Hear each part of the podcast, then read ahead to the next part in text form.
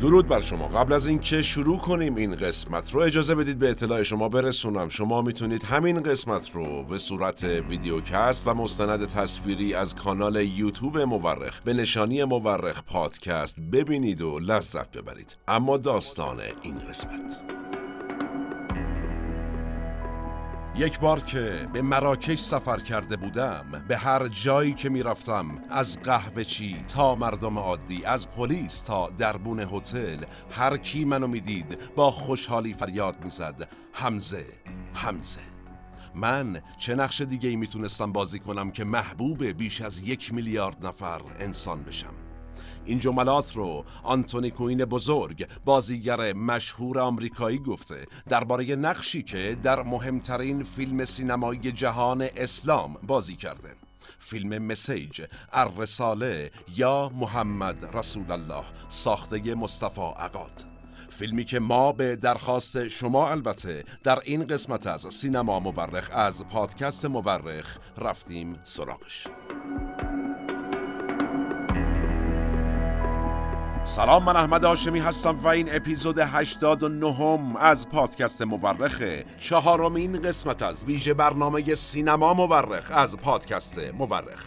وقتی این قسمت منتشر میشه ما در اولین چهار شنبه آبان ماه 1402 هستیم. قبل از اینکه بریم سراغ این قسمت و داستانش یه نکته ای رو عرض کنم. ما پیام های بسیاری با مهر و لطف شما دریافت کردیم که تیم مورخ رو قابل دونسته بودید و از ما خواسته بودید راجع به تاریخچه فیلم ها یا شخصیت های سینمایی مختلف قسمت های بیشتری در ماه بسازیم و منتشر کنیم.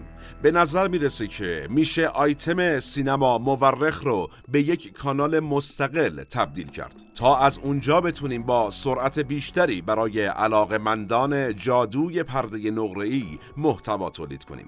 اگر با این ایده موافقید که حتی شاید در هفته دو قسمت از سینما مورخ در یک کانال جداگانه منتشر بشه. لطفا برای ما همین الان بنویسید از هر جایی که ما را میشنوید یا می‌بینید تا ما انجام وظیفه کنیم. اما درباره این قسمت از سینما مورخ ما رفتیم سراغ فیلم سینمایی محمد رسول الله فیلمی که بسیار بسیار مهمه برای همه ما ایرانیان و البته همه مسلمانان جهان. فیلمی که اگر اقرار نکنیم اکثر ما ایرانیان یک بار حداقل اون رو دیدیم. منابع این قسمت هم گزارش های سایت ها و رسانه های معتبری از جمله واندیو، جیزتی، NPR و روزنامه گاردین. به اعتقاد اغلب مورخین تاریخ بیش از آن که علم باشه یک هنره. هنر کنار هم گذاشتن شواهد. ما در پادکست مورخ و سینما مورخ هر بار یکی از پازل های تاریخ رو کنار هم می‌ذاریم. نظر فراموش نشه و نوش گوش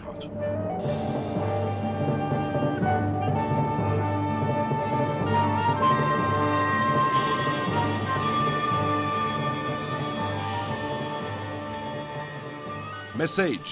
الرساله یا اونطور که ما اون رو در ایران می‌شناسیم محمد رسول الله.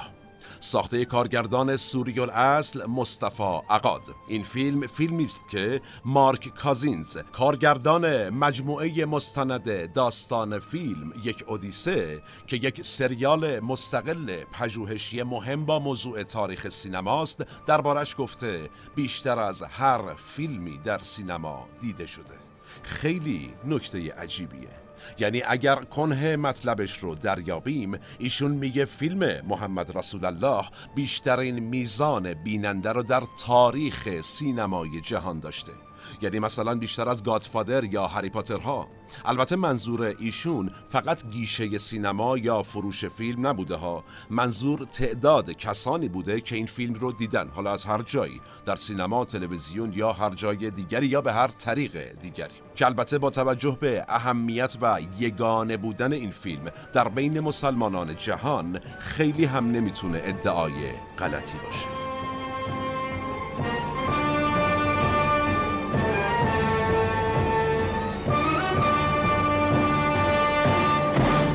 وقتی مصطفی عقاد 32 ساله در 1962 در یک صحنه فیلم از لورنس عربستان ساخته دیوید لین عمر شریف رو دید که در بیابان سوار بر اسب از انتهای کادر تصویر به لنز دوربین نزدیک می‌شد با خودش یک تصمیم مهم گرفت. به خودش گفت من باید یک فیلم با موضوع زندگی پیامبر اسلام بسازم. عقاد که خودش مسلمون بود و چند سال قبل از اون با رؤیای کارگردان شدن از سوریه به آمریکا مهاجرت کرده بود حالا می‌خواست اولین نفری باشه که با این موضوع یک فیلم می‌سازه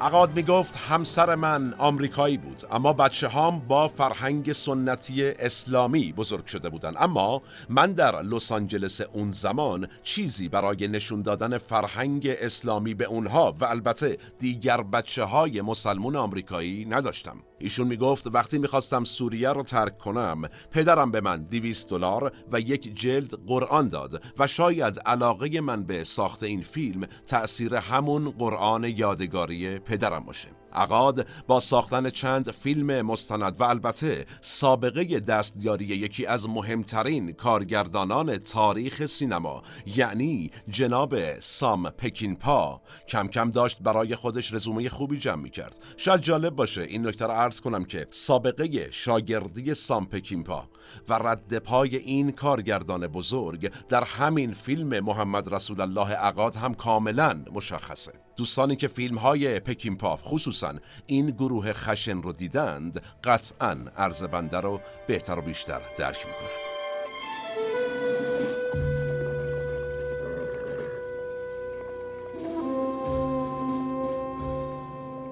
به هر حال جناب مصطفی عقاد در 1967 میلادی شروع به نوشتن فیلمنامه ابتدایی این فیلم کرد. و نکته مهم این که از اونجا که عقاد مستند ساز بوده اول کار می‌خواسته یه مستند درباره زندگی پیامبر اسلام بسازه. ولی هر چقدر میره جلوتر می‌بینه هیچ جوره یه فیلم مستند نمی‌تونه رؤیایی که ایشون در سر داشته رو محقق کنه. و چه اتفاقی میفته به مرور فیلمنامه مصطفی عقاد از یک فیلم نامه مستند تبدیل میشه به یک فیلم نامه بلند داستانی.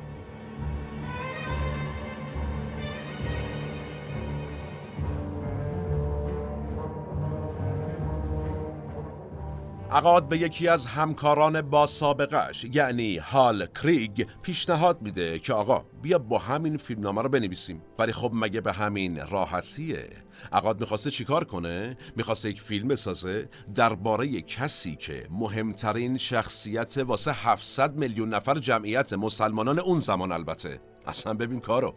و خب مسلمانان طبق سنت و آموزه های دینی یه عقایدی دارن و داشتن که هیچ جوره ازش کوتاه نمیان. شما که بیشتر در جریانی. یکیش این که به هیچ وجه نباید تصویر صدا اندام حتی سایه پیامبر اسلام در فیلم نشون داده بشه. البته این حساسیت ها فقط در مورد خود پیامبر نیستا نزدیکان و خانواده و حتی بعضی از اصحاب ایشون هم شامل میشه. از اون ور درباره بعضی از روایت های زندگی پیامبر بین مسلمانان خصوصا بین اهل تسنن و تشیع اختلاف نظر وجود داره. سا اینا یه چیزی میگن اونا یه چیزی. و این یعنی سختی چند برابر برای فیلمساز.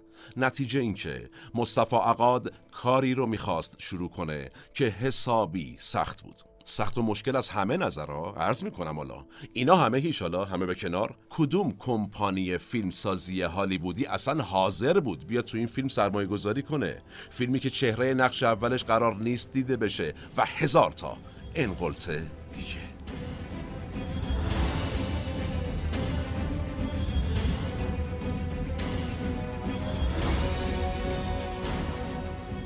آقا مصطفی می‌دونست که سرمایه گذار هالیوودی که گیرش نمیاد. چه می‌کنه؟ میگه از هالیوود آبی واسه ما گرم نمیشه واسه این عمران اصلا کسی نمیاد پول خرج کنه تو این فیلم. چه کنم بهتره؟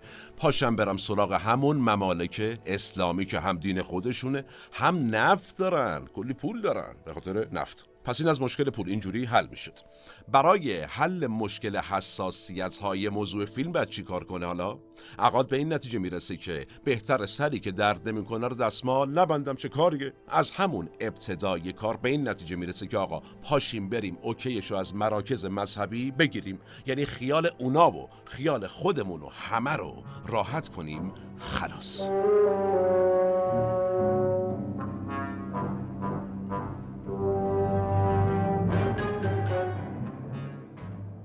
نتیجه چی میشه؟ عقاد و هال کریگ پا میشن میرن کجا؟ قاهره. طرح اولیه فیلمنامه رو می‌زنن زیر بغلشون. پنج تا از فیلمنامه نویس های عربم که بیشتر با حساسیت های کارشناس های مذهبی آشنا بودن دعوت می‌کنن به کار که آقا پاشیم بیاین با هم این فیلمنامه رو بنویسیم. این تا اینجا. بعد چه می‌کنن؟ پا میشن میرن سراغ دانشگاه الازهر مصر. میگن آقا داستان اینه ما می‌خوایم همچین فیلمی بسازیم و شما هم کمک کنید. چه اتفاقی میفته طبق هماهنگی با اونها دیالوگ به دیالوگ ورق به ورق. هر صفحه‌ای که می‌نویسن می‌برن یه مهر کارشناسی الازهر رو می‌زنن روش یعنی به تایید میرسونن.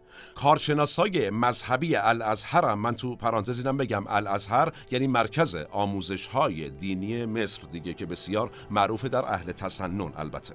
کارشناسای مذهبی الازهر مصر هم چیکار می‌کنن؟ تمام صفحات فیلمنامه را یه مقدار البته اصلاح می‌کردن ولی در نهایت مهر می‌زدن. یه جورایی اوکی می‌دادن که آقا حله. خلاصه بعد از دو سال فیلمنامه تموم میشه ولی تازه اول بدبختی بوده. کسایی که تا الان تایید کرده بودن کیا بودن؟ کارشناسای اهل تسنن یعنی سنی ها تایید کرده بودن که حل از نظر ما برو به سلامت. مرحله بعدی چی بود؟ تایید جامعه شیعیان.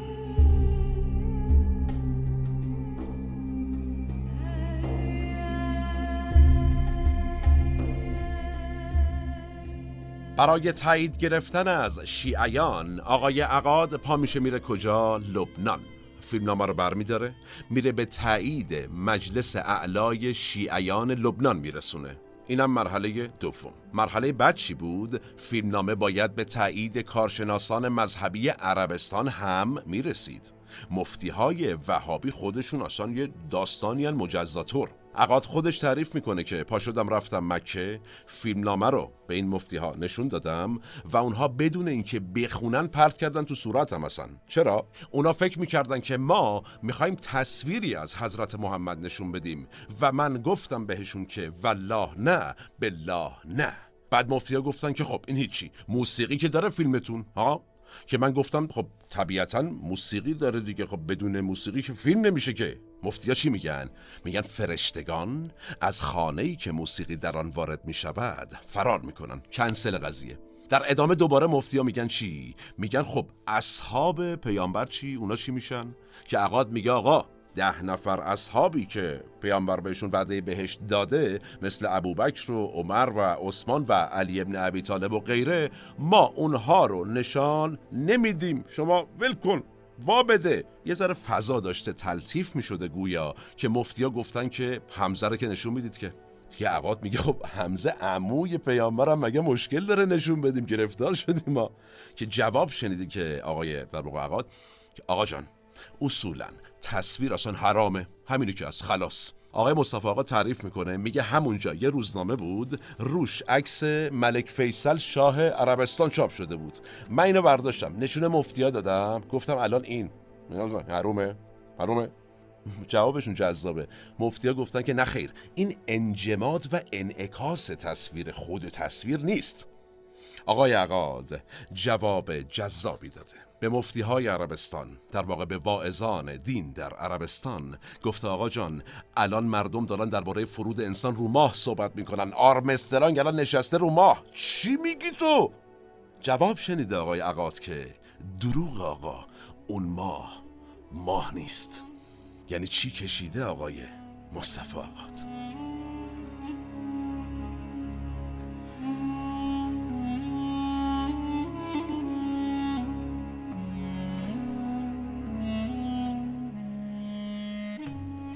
خلاصه مفتیان اعظم عربستان کار رو تایید نمی کنن. و به همین دلیل سران کویت و عربستان که قرار بود توی فیلم سرمایه گذاری کنن هم میگن آقا ما نیستیم شرمنده. گرفتار نکن ما رو. حوصله نداریم.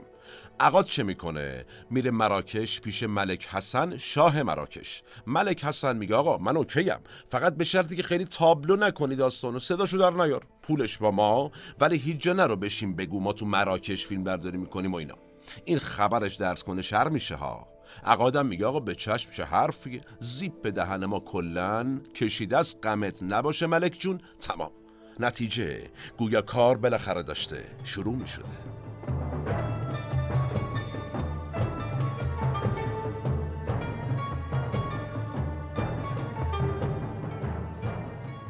آقای عقاد میشینه پیش خودش فکر می‌کنه که مخاطب فیلم من کیه هستن یعنی آیا من دارم این فیلم رو می‌سازم برای جامعه غرب که اسلام و پیامبرش رو بهشون بشناسونم؟ یا نه؟ مخاطب من مسلمانان عمدتا عرب زبانن. یعنی باید فیلم رو با زبان انگلیسی بسازم یا عربی. نتیجه که این کارگردان بهش رسیده بود این بود که هر دو مخاطب فیلمش هستند. هم مسلمون های عمدتا عرب زبان و هم غربی های عمدتا انگلیسی زبان.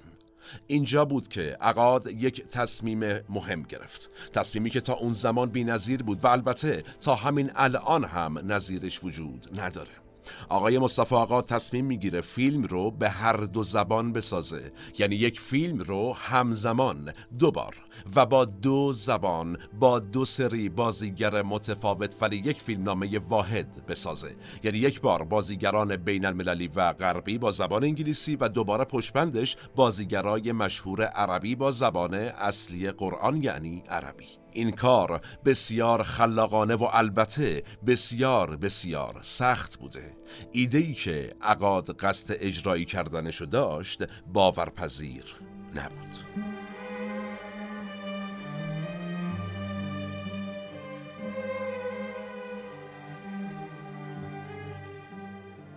تولید فیلم رسید به انتخاب بازیگر.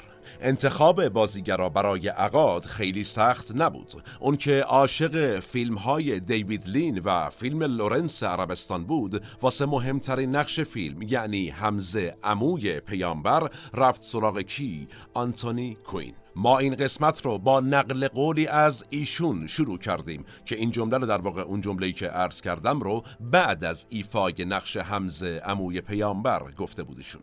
آقای کوین اون زمان یک میلیون دلار ناقابل می‌گیره و نقش حمزه عموی پیامبر رو قبول می‌کنه. برای نقش مقابل یعنی نقش منفی زن هم که هند یا هند جگرخوار خودمون در واقع بود میرن سراغ ایرن پاپاس که سابقه همکاری زیادی هم با آنتونی کوین داشته. بازیگرای دیگر فیلم هم کم کم انتخاب میشن. مثلا برای نقش ابو سفیان میرن سراغ مایکل آنسارا که اون هم البته سوریل اصل بود. تیم داشت. تکمیل شد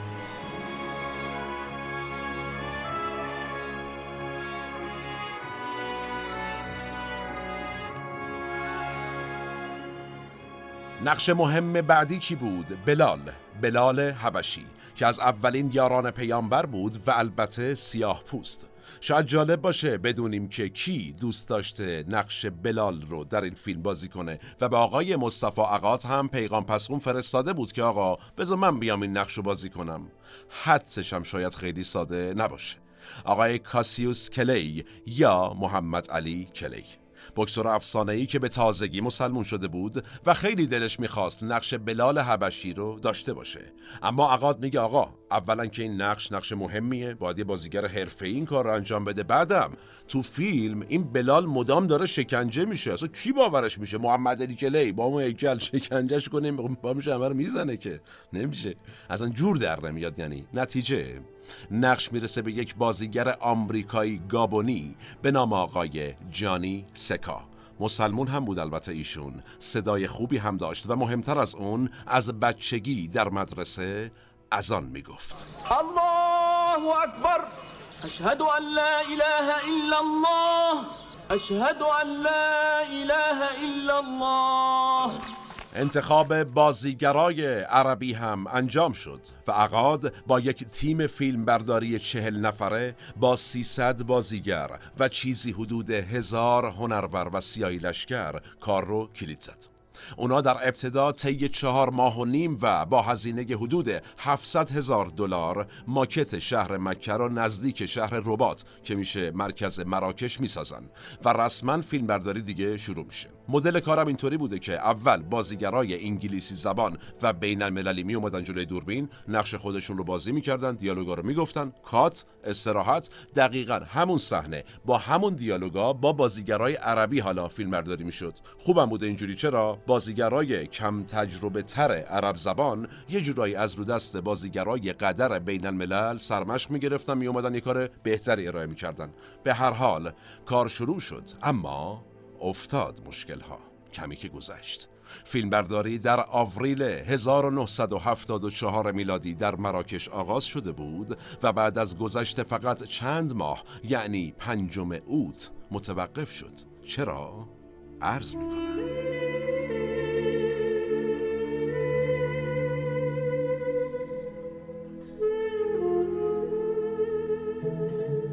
یه روز آقای عقاد و رفقا و برای بچه های فیلمبرداری سر لوکیشن بودن داشتن فیلمبرداری می‌کردن که یهو چند تا ماشین پلیس میان سر لوکیشن. میگن آقای عقاد کیه؟ میاد میگه آقا بنده‌م جان.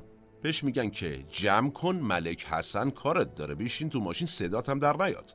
میگه چی کار داره؟ میگه آقا ما نمی‌دونیم. کار رو نگه دار. ایشون گفته کار رو نگه دار. شما باید تشریف بیاری با ما بریم. سوار میشه میرن می‌رسن. آقای عقاد میگه من وارد کاخ شدم. ملک حسن ناراحت طور عصبی دیدم داره راه میره تو سرسرای کاخ. خود آقای عقاد تعریف می‌کنه که میگه من وارد شدم گفتم سلام علیکم و رحمت الله. ملک حسن برگشت سلام نکرده گفت کار کنسل تعطیل جمعش کن. عقاد میگه آقا چی شده؟ کسی چیزی گفته؟ شما از چیزی ناراحتی؟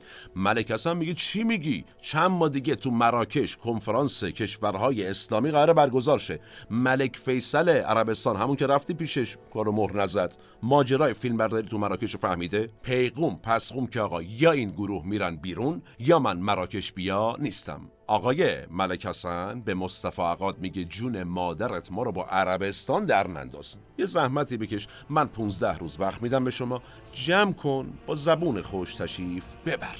نتیجه کار با کله خورد تو دیوان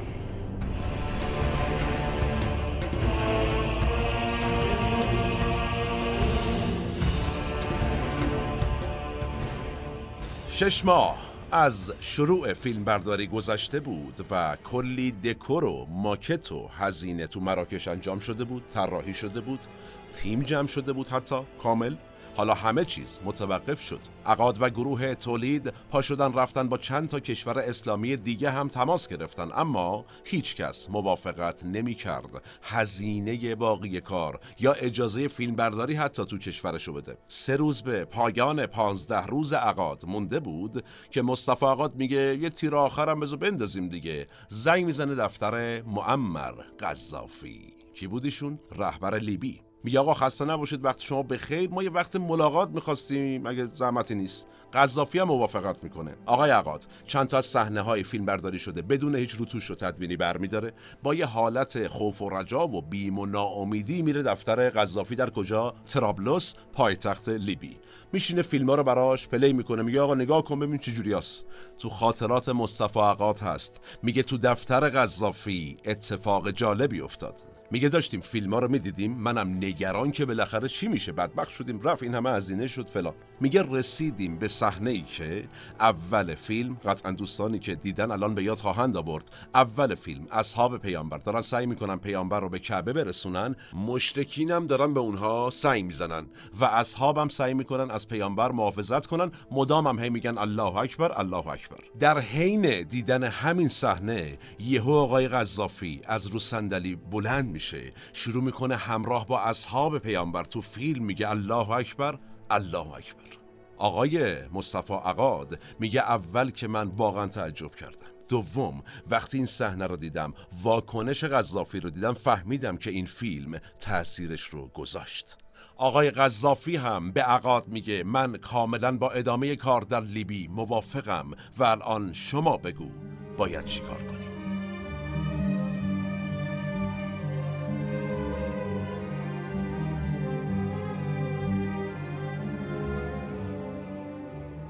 خب پس قذافی اوکی داد و پرسید که ما باید چیکار کنیم. عقاد جواب میده که اولا باید دکورامونو تا جایی که میشه از ربات یعنی همون پایتخت مراکش ورداریم بیاریم اینجا. این یک. دوما پول می‌خوایم. یعنی شما زحمت بگی سر کیسه رو شل کن لطفا. ممنون میشیم. سوما باید سیاهی لشکر داشته باشیم. ما اینجا نداریم. اونجا داشتیم اینجا نداریم. نمی‌تونم اونا رو بیارم که. آقای قذافی میگه همش حله.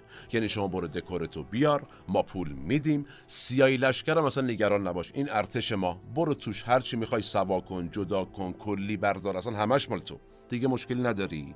آقای عقاد یه مقدار این برونور می‌کنه. بالا پایین بالاخره یه حجب و حیایی به خرج میده. در نهایت میگه که آقا این عوامل خارجی فیلم هستن. آنتونی کوین و بچه ها و ایناره اینا خب مسلمون نیستن در جریان دیگه اینا مشروب می‌خورن الکل و اینا. چیکار کنیم؟ آقای قذافی یه لحظه یه کزم قیزی احتمالا می‌کنه این پا اون پا بالا پایین این بر اونور در نهایت. میگه آقا جان اصلا کارش می‌کنیم اونم. شما هر غلطی می‌خوان بکنن بگو بکنن. فقط این فیلمو بساز. یه زحمتی هم بکش. فقط تو محدوده کمپ فیلم برداری هر غلطی می‌خوان بکنن بگو بکنن. اینم حل میشه. در نهایت قذافی میگه منم یه شرطی دارم دیگه. هی تو شرط گذاشتی نوبت ما هم هست. شما باید قول بدی بعدا با همین گروهی که داری یه فیلم درباره عمر مختار قهرمان مبارزه با استعمار کشور ما بسازی یعنی کشور لیبی. عقادم سری موافقت می‌کنه میگه آقا حله بنویس شما. در واقع فیلم مشهور شیر صحرا یا همون عمر مختار با بازی آنتونی کوین اینجا. احتمالا در چادر آقای قذافی متولد میشه.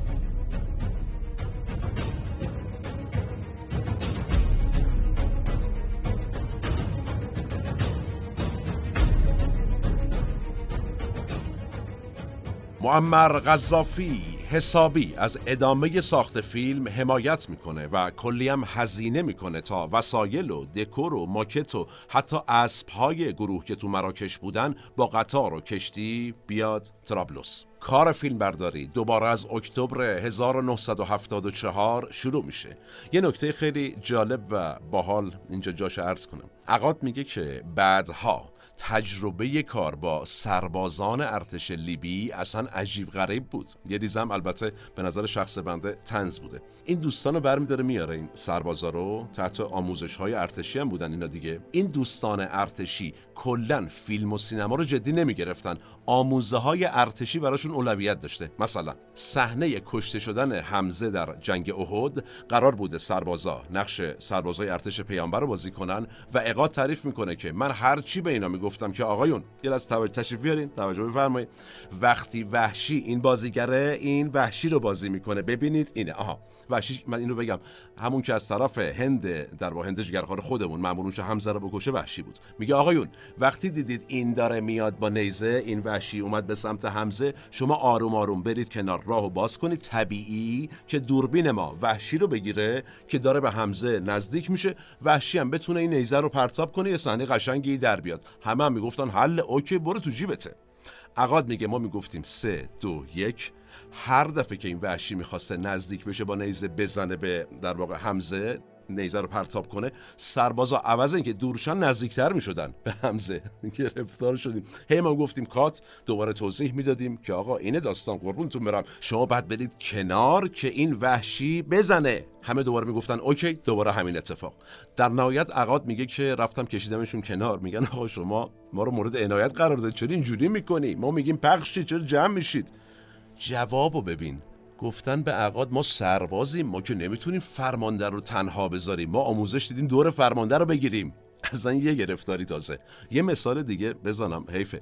یه صحنه ای داره عقب نشینی از کوه احد که بعد از اشتباه تاکتیکی اصحاب پیامبر اتفاق میفته. حالا تاریخشو بخوایم بگیم. قرار بوده یکی به این سربازای لیبی نزدیک شه که حالت سیاهی لشکر تور بودن بگه باید عقب نشینی کنیم دوستان. عقاد میگه هی می‌گفتیم سه دو یک سرباز می‌رفته می‌گفته عقب نشینی اینا حمله می‌کردن به جاش. حالا شما فکر کن چند صد نفر هی اینا رو ببری سر جاشون فیکس کنی دوربین صدا حرکت دوباره اینا حمله می‌کردن به جای عقب نشینی. عقاد میگه من دیگه رفتم گفتم جان بچهتون ما گرفتار شدیم هر روز اینجا هزینه داره برکی میپرستید نکنید. یکی از این فرمانده اومده چی گفته باشه خوبه. گفته ما مسلمونی مسلمون عقب نشینی نمی‌کنه. ما فقط رو به جلو فقط حفاظت از ارزش ها از این حرفا نیست. اینه که وقتی پشت صحنه فیلم ها رو مخصوصا این مدل فیلم ها رو می‌خونیم تازه متوجه میشیم که کارگردان عوامل کسی مثل مصطفی عقاد برای ساخت این فیلم. از فیلمنامه نوشتنش بگیریم. دانشگاه الازهر مصر تا مثلا شیعیان لبنان. بعد مفتی های عربستان تایید نکردن مراکش نصف کار بودن کار قذافی الله اکبر گفتن و بعد بعد زوری برام فیلم بسازی. حالا اینجا هم این سیایی لشکرها و گرفتاری های بعدی و خاص خودش. اینه که مصطفی عقاد چه بدبختی ها که نکشیده.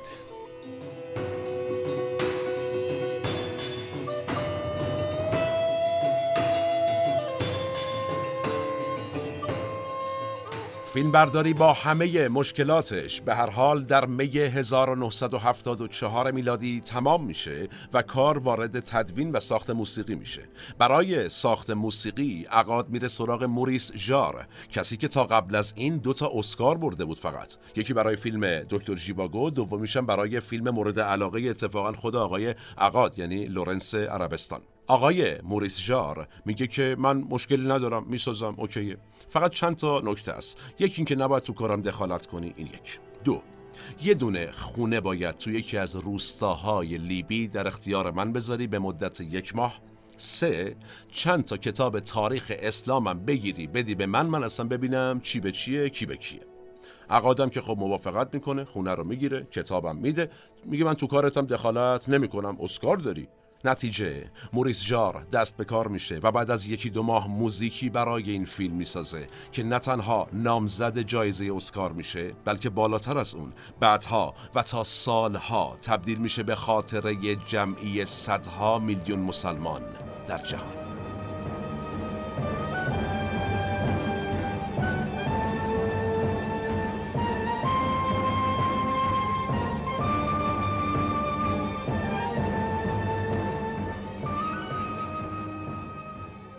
فیلم حالا آماده بود برای پخش. فیلمی که 17 میلیون دلار هزینه ساخته شده بود و عواملش از 28 کشور مختلف جهان بودند.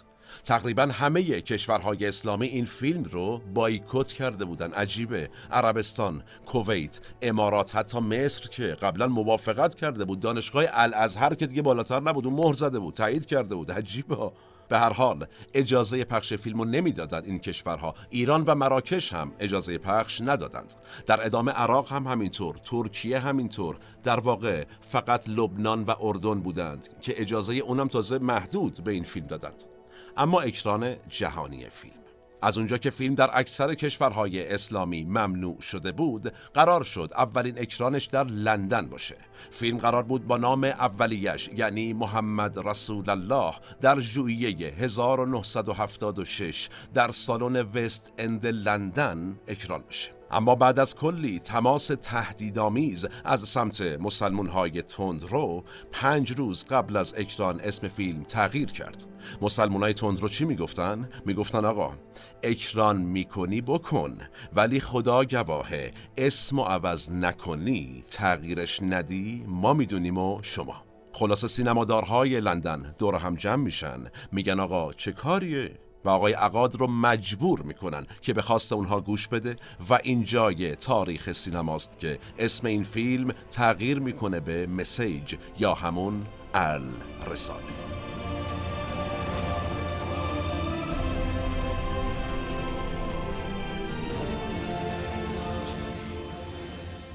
در آمریکا اما اتفاق بدتری افتاد. یک گروه انشعابی از مسلمون های هنفی سیاه پوست گفتن اگه اینو اکران بکنی ما سینما رو چیکار می‌کنیم؟ منفجر می‌کنیم حالا خودتون می‌دونید گویا به اونها گفته بودند بازیگر معروف هالیوودی چارتون هستون تو این فیلم نقش پیامبر رو اصلا بازی می‌کنه و اونم فیلم رو ندیده می‌خواستن حرکت انتحاری بزنن چه کردن این مسلمانان هنفی سیاه بوست؟ یه بخشی از شهر واشنگتن رو محاصره کرده بودن. چند نفرم گروگان گرفته بودن. اصلا خب برو فیلمو ببین اول گرفتار شدیم. در نهایت پلیس دخالت می‌کنه و کار بالا می‌گیره و بعد از کشته شدن یک پلیس و روزنامه نگار مثل کشور ما همیشه روزنامه نگارا گرفتارن بندگان خدا. بعد از این دوتا گروگانگیری تموم میشه. ولی همین جریان باعث میشه فیلم دیگه نتونه فروش خوبی داشته باشه. مردم بدبختم حق داشتن. میترسیدن برن سینما بهتره که. شما الان تصور کن. مثلا میری چه می‌دونم سینما آزادی هر لحظه منتظری بری رو هوا. میری. جان خودم ای بری.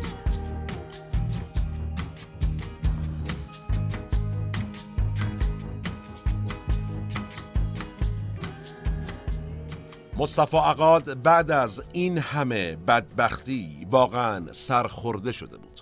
اون همیشه می‌گفت هدفم از ساخت این فیلم شناسوندن اسلام به همه دنیاست. من می‌خوام با این فیلم نشون بدم پیروان همه ادیان می‌تونن در کنار هم و در صلح و صفا با هم زندگی کنن. صحنه ای در فیلم هست که از غذا صحنه مورد علاقه عقاده عقاد میگه خلاصه فیلم من و پیام موجود در فیلم من رو میشه تو همین صحنه دید. کدوم صحنه رو میگه؟ اونجایی که مسلمونا پا میشن میرن پیش نجاشی پادشاه حبشه و با هم از نزدیک بودن اسلام و مسیحیت حرف می‌زنن.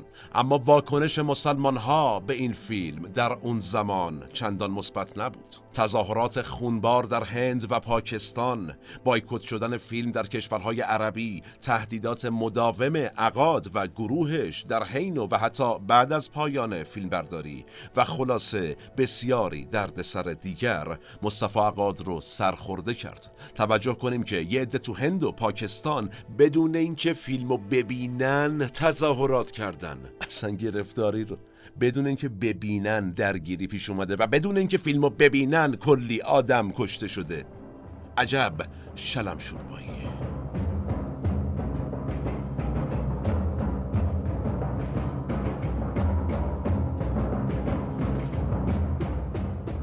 اما سینما و بالاتر از اون هنر بالاخره راه خودش رو پیدا می‌کنه و این فیلم هم از این قاعده مستثنا نشد. آب پشت سنگ نمیمونه. این فیلم به مرور راه خودش رو به کشورهای مسلمون هم باز کرد و به نزدیک به سی زبان مختلف دنیا دوبله شد. ماجرای ورود این فیلم به ایران هم جالبه. بعد از اینکه بایکوت ها رفت میشه یعنی این فیلم در کل ممالک اسلامی یه جورایی پخش میشه قرار میشه این فیلم در ایران هم بیاد پخش بشه. اما ورود این فیلم به ایران مصادف میشه با انقلاب اسلامی سال 57 اینم حالا بهش اضافه کنیم که قبل از ورود به ایران و همزمان با اکرانش در لبنان یه ملاقاتی بین امام موسی صدر و مصطفی عقاد شکل می‌گیره. جالبه. آقای موسی صدر که از فیلم خوشش اومده به عقاد میگه که بیا اینجا ببینم جوون خوب. شما چرا یه فیلم درباره امام اول شیعیان حضرت علی نمی‌سازی؟ عقادم میگه که آقا می‌سازم ولی به دو شرط. اولا. شما خودت لطفا پا میشی میری اجازه پخش تصویر علی ابن ابی طالب از سنی ها و شیعه می‌گیری؟ بعد میای میدی به من. دوما. چون خود شما چهره خیلی فوتوژنیکی داری خودت باید بیای نقش امام علی رو برای من بازی کنی. آقای موسی صدر گویا قهقهه می‌زنه و میگه آقا بیخیا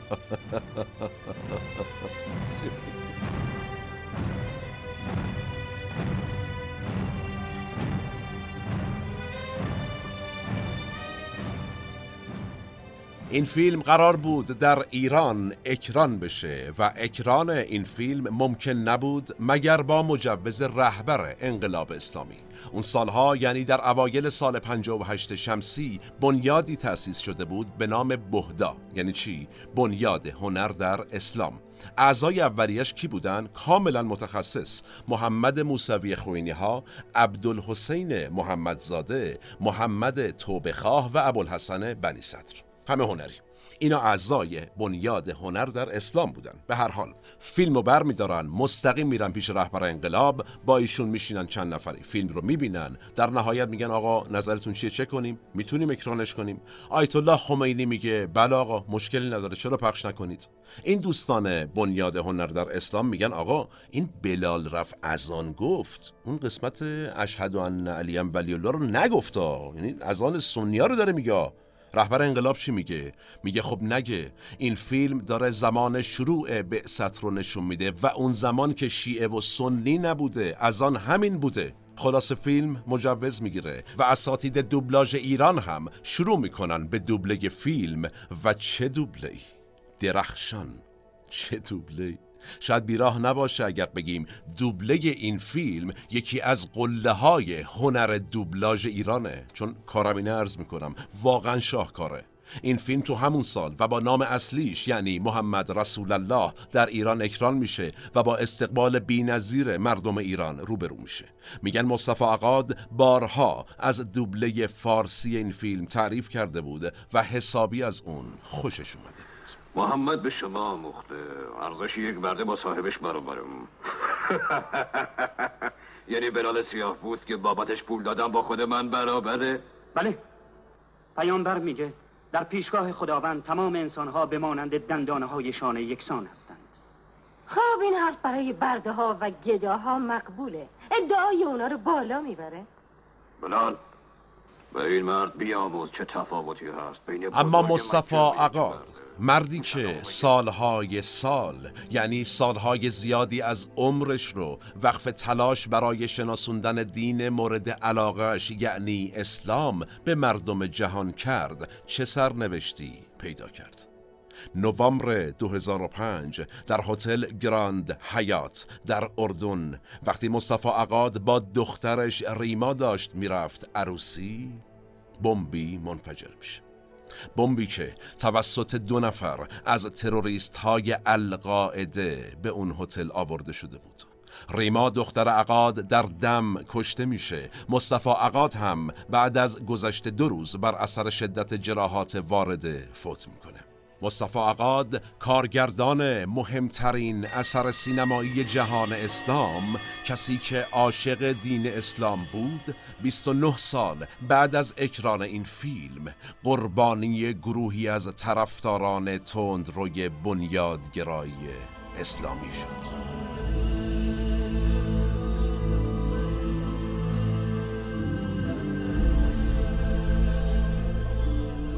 درست اون بمب گذاری هدف مشخصش مصطفی عقاد و دخترش نبودند. اما باید بگیم مصطفی عقاد به دست همون کسایی کشته میشه که سه دهه قبل همه تلاشش رو کرده بود که فیلمی در خور پیامبر دین همونها بسازه. کی می‌دونه؟ شاید همون تروریست های تندرو هم چند بار فیلم محمد رسول الله یا همون پیام رو دیده بودند. اما اگر هم دیده بودند مسلما و قطعا پیام موجود در فیلم رو درک نکردند. زمان ما به فرجام رسید و کلام ما هم من احمد آشمی هستم و تنها نیستم. این اپیزود هم به همت تیم پادکست مورخ و البته سینما مورخ در استودیو پیکان تهیه و تولید شد. ضمن اینکه یادآوری می‌کنم که برای ما بنویسید الان که آیا علاقمند هستید که کانال یوتیوب سینما مورخ تبدیل به یک کانال مجزا بشه و تا دو قسمت در هفته تقدیم شما بشه از قسمت های سینما مورخ؟ سالم باشید و در صلح شما را به تاریخ میسپرم و میبینمتون.